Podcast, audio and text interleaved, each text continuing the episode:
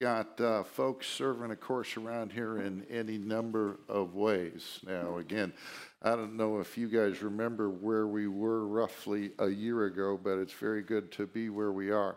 And we started gathering outside the end of May last year, and it was so cool to uh, to to be together. Next Sunday, next Sunday, we are going to be meeting here at 9 o'clock outside. There are a number of folks, including me, that love outside. Quite frankly, I was like, why didn't we think of this years ago? I don't know if you guys know, but we live in Southern California. I mean, being outside, this is terrific, but we are going to meet here at 9 o'clock, and then we are going to have the identical service back in the worship center at 11 o'clock. So going forward, we're going to have three venues, and uh, we're hoping that people will make use of those. You'll invite your neighbors, you'll invite your friends. I mean, this last year, are we in any worse place than we were before? I'll tell you, I don't think so, but it does feel like to me the challenges that everybody's faced has made many people more aware of how lonely they are looking for connections. And uh, I think an opportunity for the church in so many ways with what's going on in the culture to be beacons of light and uh, relationship uh, connectors and helping people ultimately connect with God. So, three venues for those of you at home that will continue at 9 o'clock. We'll live stream, and of course, you'll still be able to ac- access that uh, on our website. So, that is all good. So here's the cool part uh, we are recipients of God's love. Those of us who have come to treasure Christ, to see how much God has loved us in sending his son into the world to die and rise from the dead, who have come to faith for, in him. Paul says in Ephesians, he has lavished his love on us. Now, I think the spiritual journey, once we come to faith and we've gotten kind of that initial experience of His love, I think the rest of lo- uh, our life is growing in how deep, how wide, how high. Oh, how oh, the love of God. That's what the journey of faith is about. Now, here's the cool part those of us who are recipients of God's love. Ah, oh, and there is nothing better. God chooses to use us as vessels, as channels, as instruments of His grace and of His love in the lives of other people. So God's love comes into us and then goes out of us. Now, in the text that, that we began last week, chapter 5 of 1 Corinthians, and, and Jordan did a great job showing us how the love of God is to be coming out of us in every relationship, wherever we are, in every context. But what Paul's been trying to show us is that love might be expressed differently depending on where the people we're interacting with are on their spiritual journey. The love of God filling us and flowing out of us always. But we might express that differently depending again upon where the people with whom we're interacting are on their spiritual journey. Picking up the same theme that, we, that Jordan dealt with last week at the beginning of chapter 5 kind of concluding that primary thought this week in verse 9. Paul continues I wrote to you in my letter not to associate with sexually immoral people. Not at all meaning the sexually immoral of this world, or the greedy, or swindlers, or idolaters, since then you would need to go out of the world. But now I'm writing to you not to associate with anyone who bears the name of brother if he is guilty of sexual immorality or greed, or is an idolater, reviler, drunkard, or swindler. Not even to eat with such a one. For what have, what have I to do with judging outsiders? It is not those inside the church whom you are to judge. God judges those outside the church. Purge the evil person from among you. Father, we are grateful that you love us. And we're grateful that we have experienced this love. And our great hope and ever increasing passion is that we would be vessels increasingly pouring out your love to others. Our ability to do that is always dependent upon our receiving it from you. Our prayer now is that as you pull, help us pull apart this text, Father, I praise you use me as this cracked, weak vessel, but that we would see your mind and heart. And in every interaction with everyone, we pray that your love would genuinely flow out of us. But sometimes, Father, it's challenging, it's difficult it's hard to know exactly how your love ought to be expressed. We're dealing with folks broken and hurting, all of us so weak without you. So I pray that you would give us wisdom. Help us to understand what you intend by these words, but then make us wise. And may we love others in your love. Ah, may it flow out of us, Father. That's our prayer. In Jesus' name. Amen.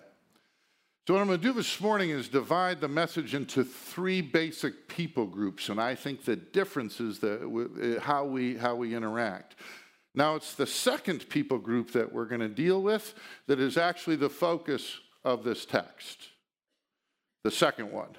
But I want to talk about all three uh, uh, this morning. So, how do we express Jesus' love? And here's the first people group. And I think we can move through this fairly quickly. To Christ's treasures who are on the ongoing spiritual transformation road with us.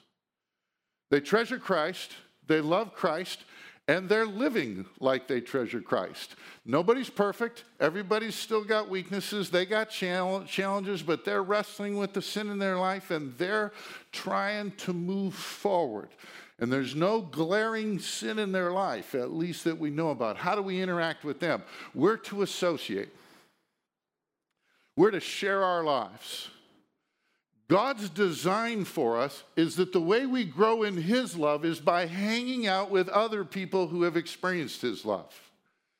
Now, I've shared with you Part of our vision here is to help people become first handers, increasingly have confidence in reading the Bible for ourselves and being fed that way. I actually think I'm fairly decent at it.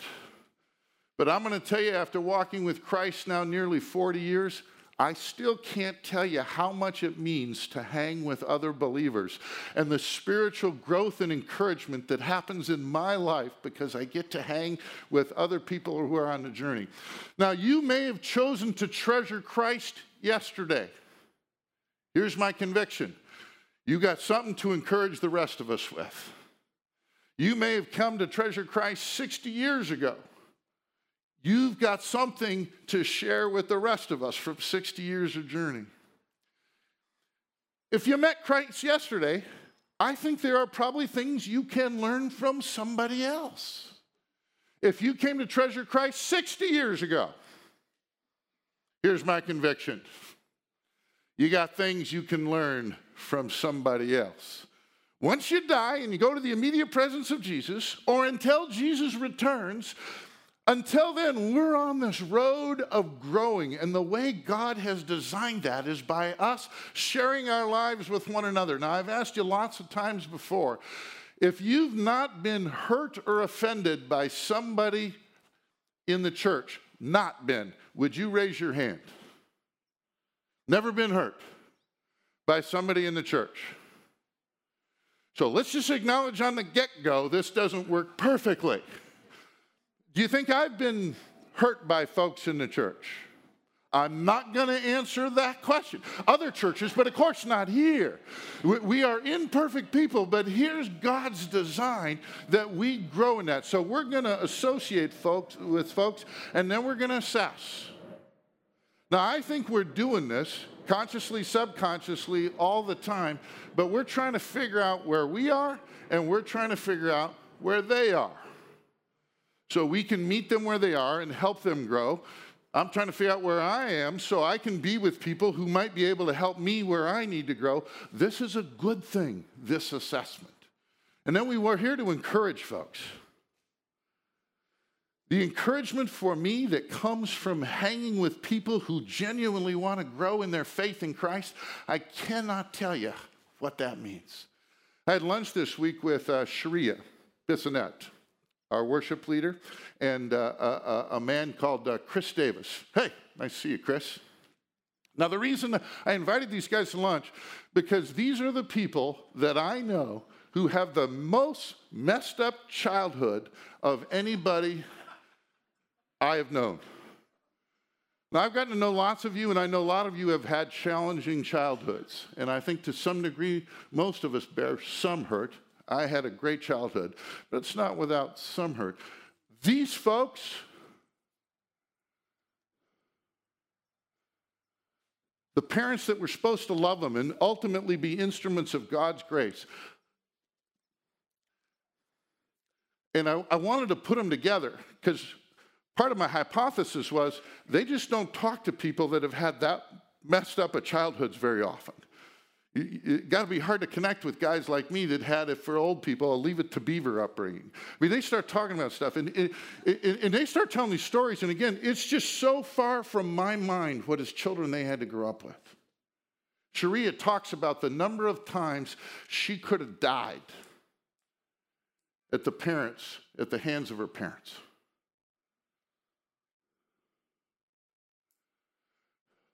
I can't even imagine the toll that takes on somebody, what it's like to grow up in a home.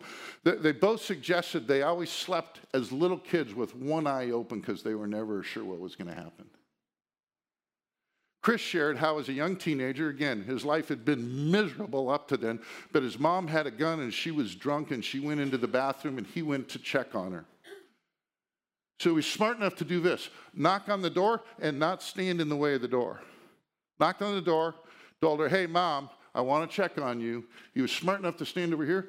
Three bullets went through the door chest high.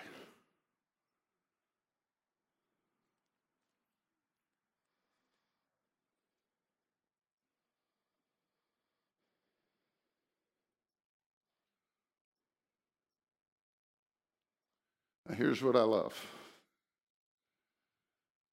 two individuals with a deep passionate love for Christ and this ability to love others because they've been filled by God's love. You sit in a conversation, I'm listening to them, and again, I, I, you understand, it breaks my heart, but I don't even really know how to connect with this. This is so far from my childhood. Let me tell you, the things my folks did that I didn't love, Never mind.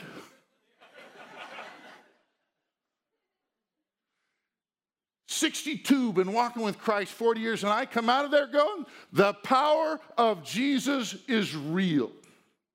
I know it from the Word, I've read it, I've heard it, but I see this demonstrated in people's lives. And I get a little more passionate about Jesus, which again might frighten some of you. Sometimes we're here to challenge one another. We're getting here to get to know one another. We do that in all kinds of ways around here. Life groups. We call we could call them Bible studies, small group Bible studies. We can call them uh, growth groups. We can call them lots of things. We call them life groups around here because it, the intent of these is that we share life with one another. I love being in worship services, but I don't actually get to know much of what's going on in your life. We need these connections where we can open up and share our life with one another. I mean, God has designed this church to be the promotion of his glory. Ha! Jesus said, This is how the folks out there are going to know you're my disciples because of your love for one another. But we're ultimately here to support one another. You probably have figured this out. I know a lot of you personally I still have not met, yet met anybody that doesn't have some sort of struggle or challenge in their life. Pretty much constantly. And we get through one, and then there's another one. This is because God's trying to draw us to Himself. It's God giving us opportunities to support and to encourage one another. Now, you've heard the old adage, and Lord, may it never be true of RCC that sometimes the church is the only group they knew that shoots their own wounded. It's not who we want to be. We're here to support, to build one another up. Paul talks about it, and he deals with this idea in Ephesians 4. He's not dealing this with in here in 1 Corinthians. When we get to chapter 12, he's going to talk about every one of us has a significant, essential role in the body. But Ephesians 4, we are here to build one another up and to encourage one another. Does it always work perfectly? No. What do we do when it doesn't work perfectly? We forgive one another and go on. That's what we do. There ought to be a lot of forgiveness because I don't know about you, but I haven't met a perfect, completely mature believer yet. Now, to the second group of people, the people that are really this text is written about. So everybody's got the big idea why we're together to encourage, to uplift, to support, to not shoot our own wounded.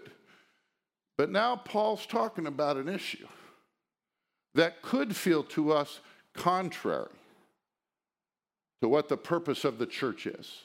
It could feel like now Paul's actually contradicting what Jesus said is this is how you're going to know him by your love one another. And here's what, what, what's important for us to see. We're going to take the action in that Paul's encouraging here in 1 Corinthians 5. What's the motive? What's the emotion? Thank you. Oh, a pastor. Very nice. I'm just encouraged that one of our pastors got it right. Doesn't happen that often. The motive is love. To take action that many, including the person you're loving, sometimes others in the church, may interpret as not being loving. Back to the text. I wrote to you in my letter, a prior letter that we don't have in Scripture, not to associate with a sexually immoral people. And, and, again, Jordan did a great job. If you didn't see that, that, you weren't part of that last week, I encourage you to go back and watch that message. Not at all meaning the sexually immoral of this world or the greedy and the swindlers or idolatry, since then you would need to go out of the world. But now I'm writing to you not to associate with anyone who bears, look at his language here, bears the name of a brother. We can insert their sister. They're claiming they love Christ. Here's what Paul's suggesting by his verbiage they claim to love Christ, but they're behaving in a way that is causing us to wonder whether or not they really love Christ. Our concern is rooted here. They're living in a way where we think they might not actually have a relationship with Christ and therefore be headed to hell. That's our concern. They're claiming to be a brother or a sister, but man, they're making choices that causes us legitimately to be concerned. Not at all meaning the sexually immoral, where greedy of the uh, verse 11. But now I'm writing to you not to associate with anyone who bears the name of a brother. And you see that if there? See the if? If he's guilty of this sexual immorality. That's what the text was exclusively about last week because that's the problem they're having in the church at Corinth. Some guy sleeping likely with his stepmother. Remember, Paul pointed out the pagans even think this is wrong. Where are you guys going for pity's sakes? The non Christians that don't love Christ wouldn't tolerate this, and you're boasting about it. There's a problem here. Paul's afraid that the person who's making those choices there's a chance they don't really love Christ. So the loving thing is not just to let them keep going. Now, I want you to notice He's going to expand it now past sexual immorality. How many expressions of sin could we have that may appear to contradict that we really treasure Christ? They're limitless. So in this text now, he's going beyond the sexual immorality. He's including that. He's not bypassing it. That's the specific issue. But as he writes to these guys now, he doesn't want them just to think it's only sexual immorality that could, could be a sign that people don't love Christ. Notice his list. If he is guilty of sexual immorality or greed, come on, quite frankly, come on, frankly, greed isn't that big a deal. I mean, sexual immorality. Oh, but greed, what's the big deal with greed? Here's the problem with all these not trusting God.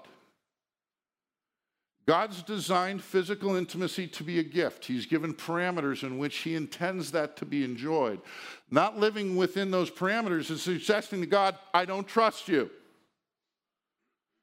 Greed is, I know you promised to fulfill my needs, God, but have you seen my neighbor? If you really loved me, I would have what my neighbor has. It's not trusting God. An idolater. Now in Corinth, they would have had they would have had some other other deities that the folks around there were worshiping very practically, but but again, just loving anything more than God a reviler, somebody who's just speaking ill of others. I tell you, some of the stuff I was reading online from so called treasure, Christ treasures in this last year about all kinds of stuff, namely politics, people who are just speaking ill of others. But they actually hurt me. Hmm, sure. Paul's saying that's not how people who are filled with God's love deal with others. They don't talk about others like that, they just don't. It's not how they live. Drunkard. Now, I grew up with beverage alcohol was just not something Christians did. And I still remember I was in about ninth grade and we were studying Jesus' first recorded miracle in Scripture. Not necessarily his first miracle, but the first one recorded. Anybody know what it was? Water into wine. And I went, oh man, that doesn't make sense to me. I think there's all kinds of good reasons not to consume beverage alcohol. Alcoholism, number of people killed on the highways by drunk drivers, all kinds of good reasons. But I don't believe Jesus is opposed to it. But being drunk, being controlled by this alcohol, Paul says in Ephesians again, be filled with the Holy Spirit, not drunk with wine. It's, it's about what controls us. For those of us that are new creations, new creatures in Christ, Jesus controls us. Now we're living in a world where we're tempted, but we are fighting the temptations. Do we always win? No. But we don't say sin is okay. That's what they're saying in Corinth. Or swindlers. Again, money, come on. Materialism isn't that big a deal. Materialism isn't as bad as sexual immorality. Everybody just knows it.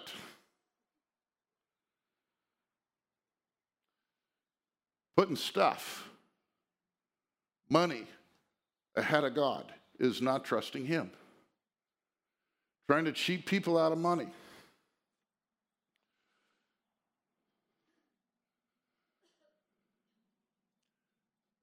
Not even to eat with such a one.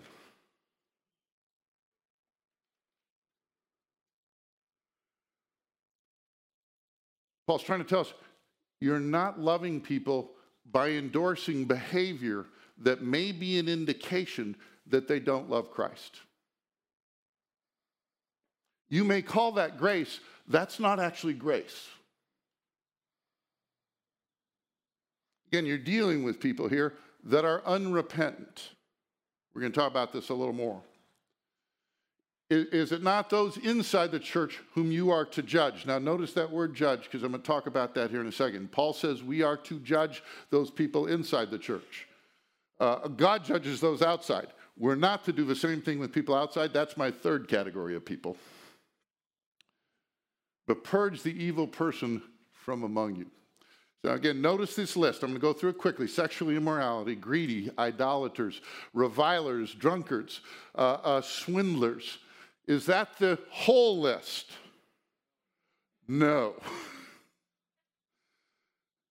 When somebody's manifesting a characteristic that doesn't fit with Christ and they're unwilling to repent, they're justifying it.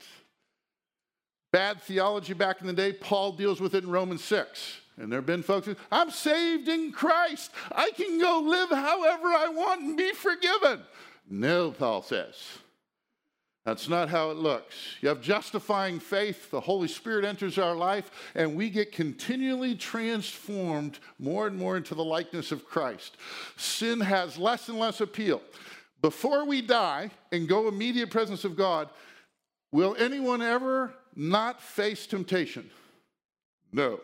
Will anyone still not be tempted by sin? No. But we're here to help one another with that stuff. What Paul's talking about is somebody who's trying to be helped that says, I don't actually want to be helped. I can love Christ and participate this that is unmistakably wrong.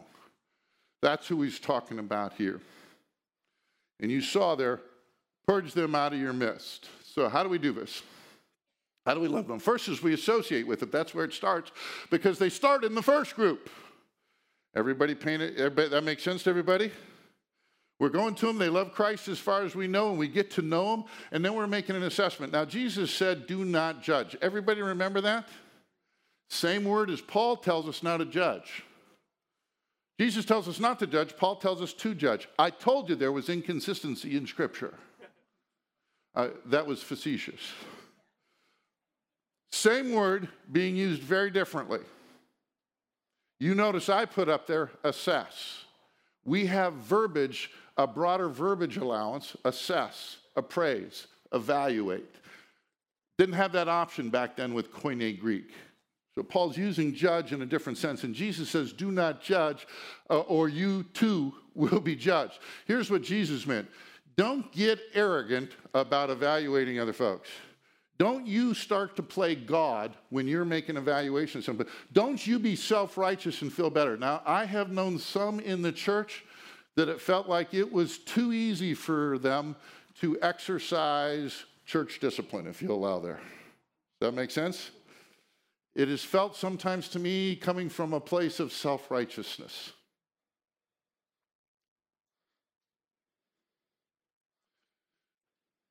You got a problem there, but I've actually solved it.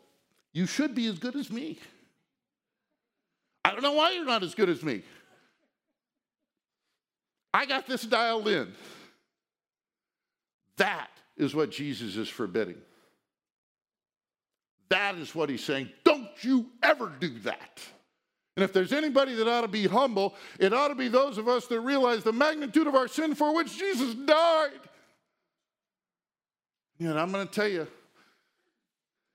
this arrogance and pride with which we still wrestle with in this life, it creeps in even to our faith. Yep, I don't know if you know about so and so. It's despicable. Mm. But we got to assess, and then we grieve. This is my deep conviction. If you got somebody you're concerned about right now, don't go to them and confront them, which is the next step, unless you actually grieve. For me, this is the sign that I'm not being arrogant. I got a brother or sister in Christ. They're making choices that don't fit with me with the gospel. He said last week in verse 2 Ought you not rather to mourn? Some of you may guess I've had lots of conversations over the years. I don't go ever talk to somebody until my heart breaks for that person. I got to grieve. If I'm not grieving, I'm afraid I might be guilty of doing what Jesus said not to do.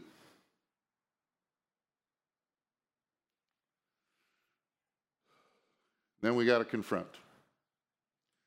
Now, I'm going to speak very broadly here, which is always unfair. Churches are notorious, in my estimation, for not doing this at all or for doing it in very poor ways. I've known churches that, wanting to be faithful, this have made everything a public spectacle. Embarrassed. I know churches that have kicked out people who already left.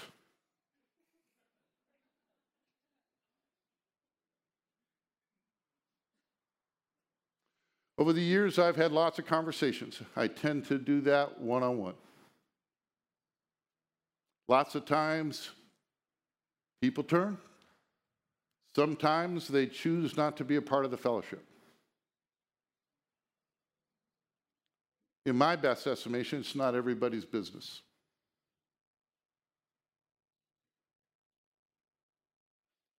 As you deal with folks, don't be talking with everybody. be careful about making these people a prayer request.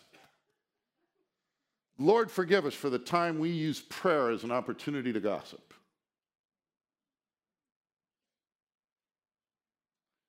It's about loving people,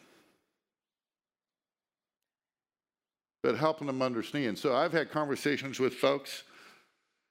Some of you may guess I tend to be direct. I try to be very gentle.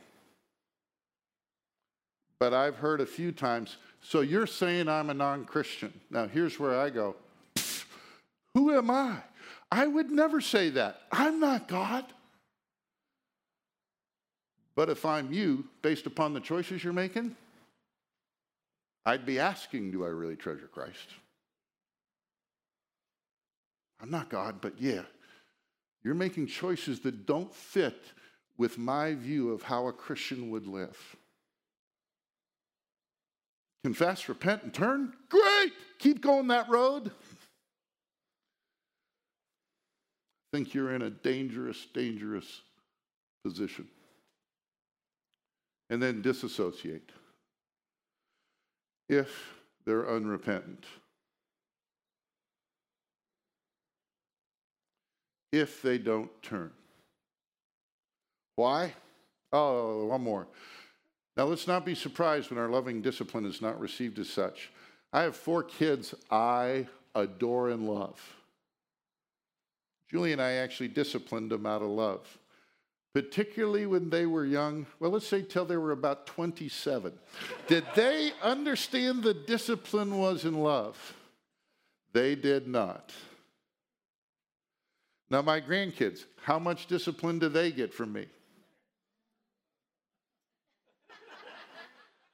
None. I did that. I finished that. I am never going to do that again. Now, do I put my grandkids in a place where my kids have an opportunity to discipline them? They do. It's just, again, it's a whole, I'm, I'm not opposed to buying my grandkids love. I want you to understand this is a whole different scenario than with my kids. But let's not be surprised when folks, or maybe sometimes other people in the church, don't see it as love. So, why do we disassociate? For the good of the individual because they're dealing with something that they're not realizing the magnitude and the potential eternal consequences that are coming from their not repenting. I think many would say, well, wouldn't it be better to continue the relationship with them? Ideally, until they're just not seeing it, and we're trying to, uh, to, to metaphorically shake them by the shirt collar and say, no, you may be headed for hell. You're on the edge of a cliff. And you're walking right over it. In love, we disassociate.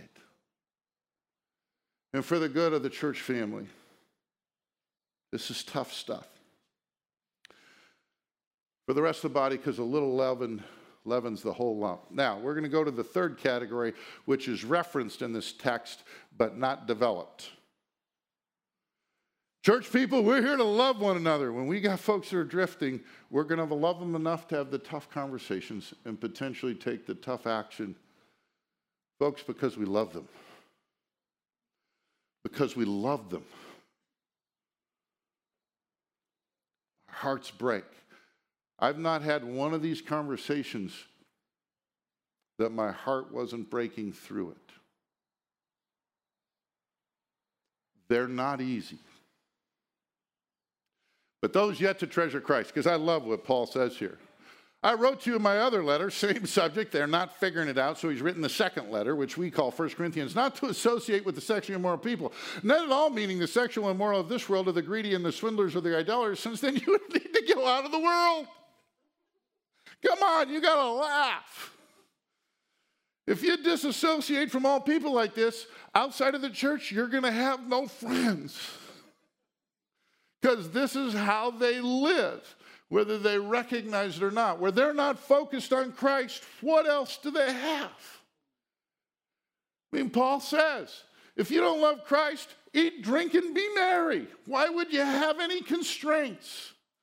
I will just confess to you the life I live, if I didn't love Christ, I mean, a little dishonesty, if it made me a profit, isn't that big a deal?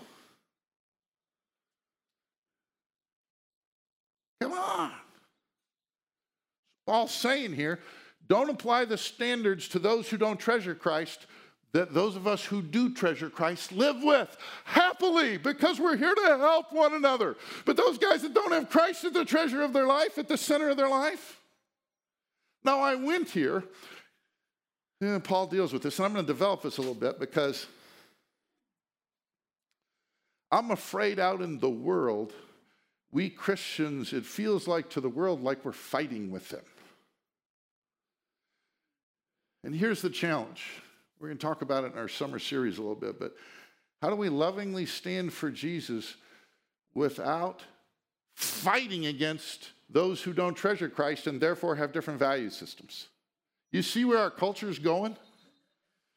But it feels like to me, Christians, we're more known for fighting than we are for promoting Christ's love. Now, don't hear me saying that we, we shouldn't stand. I think we need to stand lovingly. Part of the reason I put this third group in here, and we're going to talk about it more than Paul does in the text. Ideally, we'd love the world to see us as those who disagree in a lot of our value system, but they sense from us love, and that just doesn't feel like to me generally what's going on. We have seen those who are in bondage to Satan and captives of Satan. They actually, whether they realize it or not, are following him and they need to be rescued, but we're treating them as though they're the enemy. The enemy is Satan. These are people that need to be rescued. Now, who's going to rescue them? Us. And it feels like to me sometimes it's we're more interested in winning a fight on an issue than showing Jesus. Are the issues important? Don't hear me diminishing the issues but that they see the love of Christ. Not at all meaning the sexually immoral of this world or the greedy and the swindlers or idolaters, since then you would need to go out of the world. But now I'm writing to you not to associate with anyone who bears the name of brother if he is guilty of sexual immorality or greed or an idolater, reviler, drunkard, or swindler, not even to eat with such a one. For what I have to do with judging outsiders, Paul's saying here, I don't do it. I don't expect those who don't treasure Christ to live by the value system with the morals of those who do. Don't do it. It's just not an expectation I bring. This is for those who treasure Christ. Is it not those inside the church whom you are to evaluate, assess, appraise, and then take appropriate action? Never arrogantly. God judges those outside. That is to him. So, how do we deal with those who are yet to treasure Christ? We associate with them. Some of you guys have maybe our, noticed our fourth distinctive around here is to be embedded in culture. It's hard to influence people if we don't actually know them. Call me crazy. Call me nuts. We got that word embedded from, in war times, the reporters that would go and embed themselves in the military and live with them to report. We got to live with these folks. I don't know if you've noticed, have you guys noticed that most of non Christians you know live with a different value system than we do? If you haven't noticed, you need to spend more time with them. We got to be with them. We got to spend time with you, hang them. I have non Christian friends. I tell you, they are not a project in the negative sense. I love them. I love being with them. They are fun. They often come with fewer restraints than my Christian friends. Some of those I enjoy, some of those are inappropriate. But I love hanging with my friends that don't love Christ. They're fun people. Got to assess where they're at. I think we're constantly assessing, and we constantly should be assessing where people are at. If we're instruments of grace in their life, we want to meet them where they're at. We just don't want to dump all our stuff on them. How about we first find out all where they're at and what their needs are and what they're thinking? I think most of you would be surprised. When I'm with particularly my, my friends who are yet to believe, I am asking a gazillion questions, trying to understand where they are, how they view life. One of my favorite questions is this So, what brings you the most happiness? What lights you on fire? Now, if I know them well, I usually already have some sense. But yeah, I just want to know what, what are they pursuing in life? Now, we're not going to expect them to live like Christ treasures. Do I need to say any more there? We're going to meet them where they are, and then we're going to grieve. I got non Christian friends, friends who haven't yet treasured Christ that I love. I hope they come to treasure Christ before they die.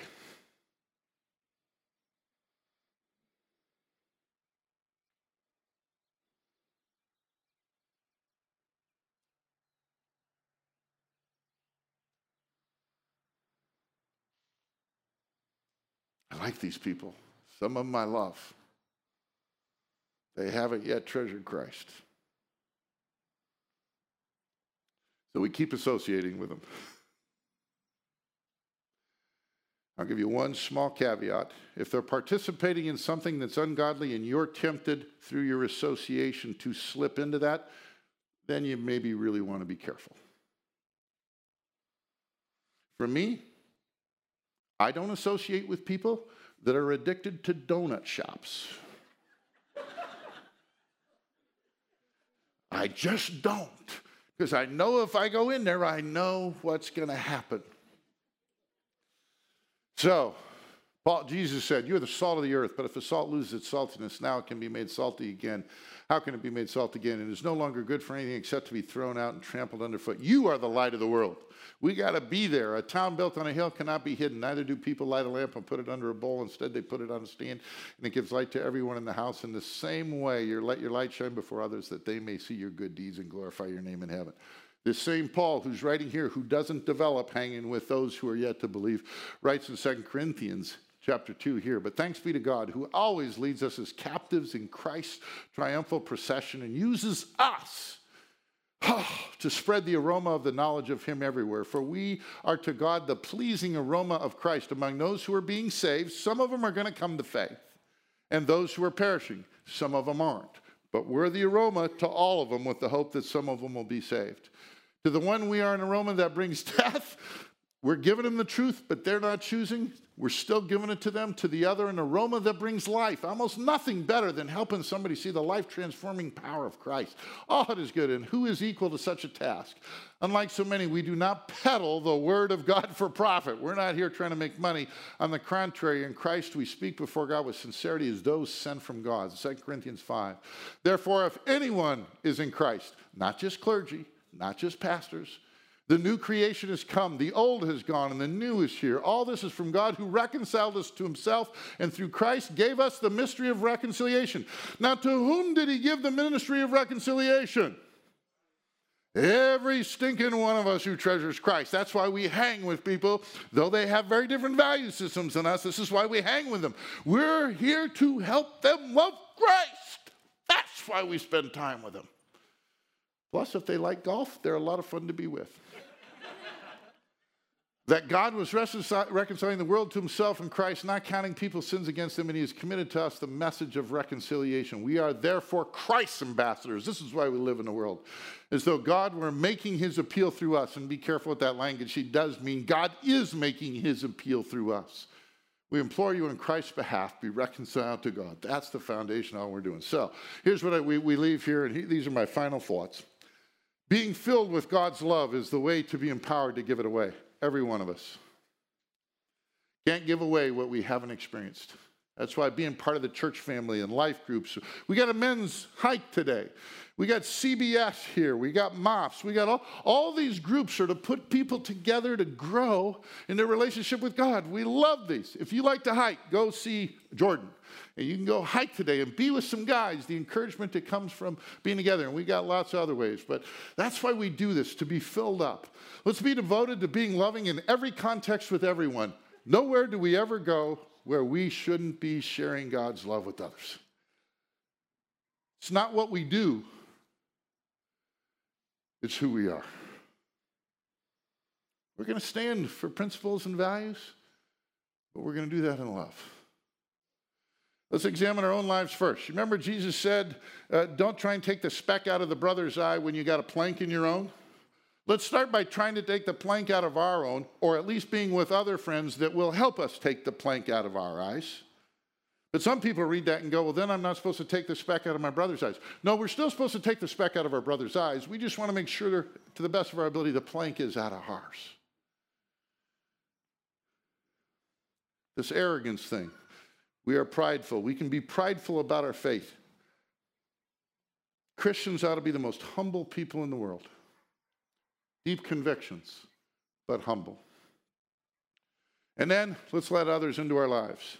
I think sometimes it's hard for people to let other people into their lives. What if they got to see this stuff I'm still wrestling with? Now, just let me tell you, there's nobody here that is not wrestling with the temptation to sin. Did everybody hear that? I've dealt with too many people that go, Oh, Todd, you know what I'm wrestling with. Nobody will understand. I'm like, eh, No, I think they pretty well, much will. Here's what we're doing we're wrestling. It's the folks that aren't wrestling that we concern, get concerned about. Everybody, everybody, everybody, everybody is wrestling with sin. I do not go to donut shops. I find it very hard not to walk out with several donuts. Believe it or not, I'm wrestling. I'm fighting. I don't want food to have this control over me. We got to let other people into our lives. And if you're afraid you got bad stuff in your life, I just presume you do. And I'm going to tell everybody else you do. But so do they. Join the club. That's the Christian community. And now let's be invested in getting to know others. Where we started. We'll deal with this a little bit more in 1 Corinthians 12. Wherever you are in your journey of faith, you have something for others that will benefit them. Too many times, too many times. I didn't mean that in a negative sense. Oftentimes, people just being vulnerable about where they're struggling encourages other people to be a little bit more vulnerable about where they're struggling. Let people in, then let's be invested. Let's take an interest in others. Let's have a healthy confidence that we actually can be of help to others, even if we treasured Christ yesterday. You started your faith journey yesterday. Here's what I promise you you got something to help the rest of us with. That's the way God designed this thing. Lord, you love us. You are so good to us. We're in this journey. Thanks for not putting us alone. Thank you for designing this community of faith. Again, Father, the challenge is it's filled with imperfect people like us. And yet you have this beautiful design and intent. May we listen to your spirit. May we be filled with your love, and may your love flow out of us to everyone in every context. That's our prayer.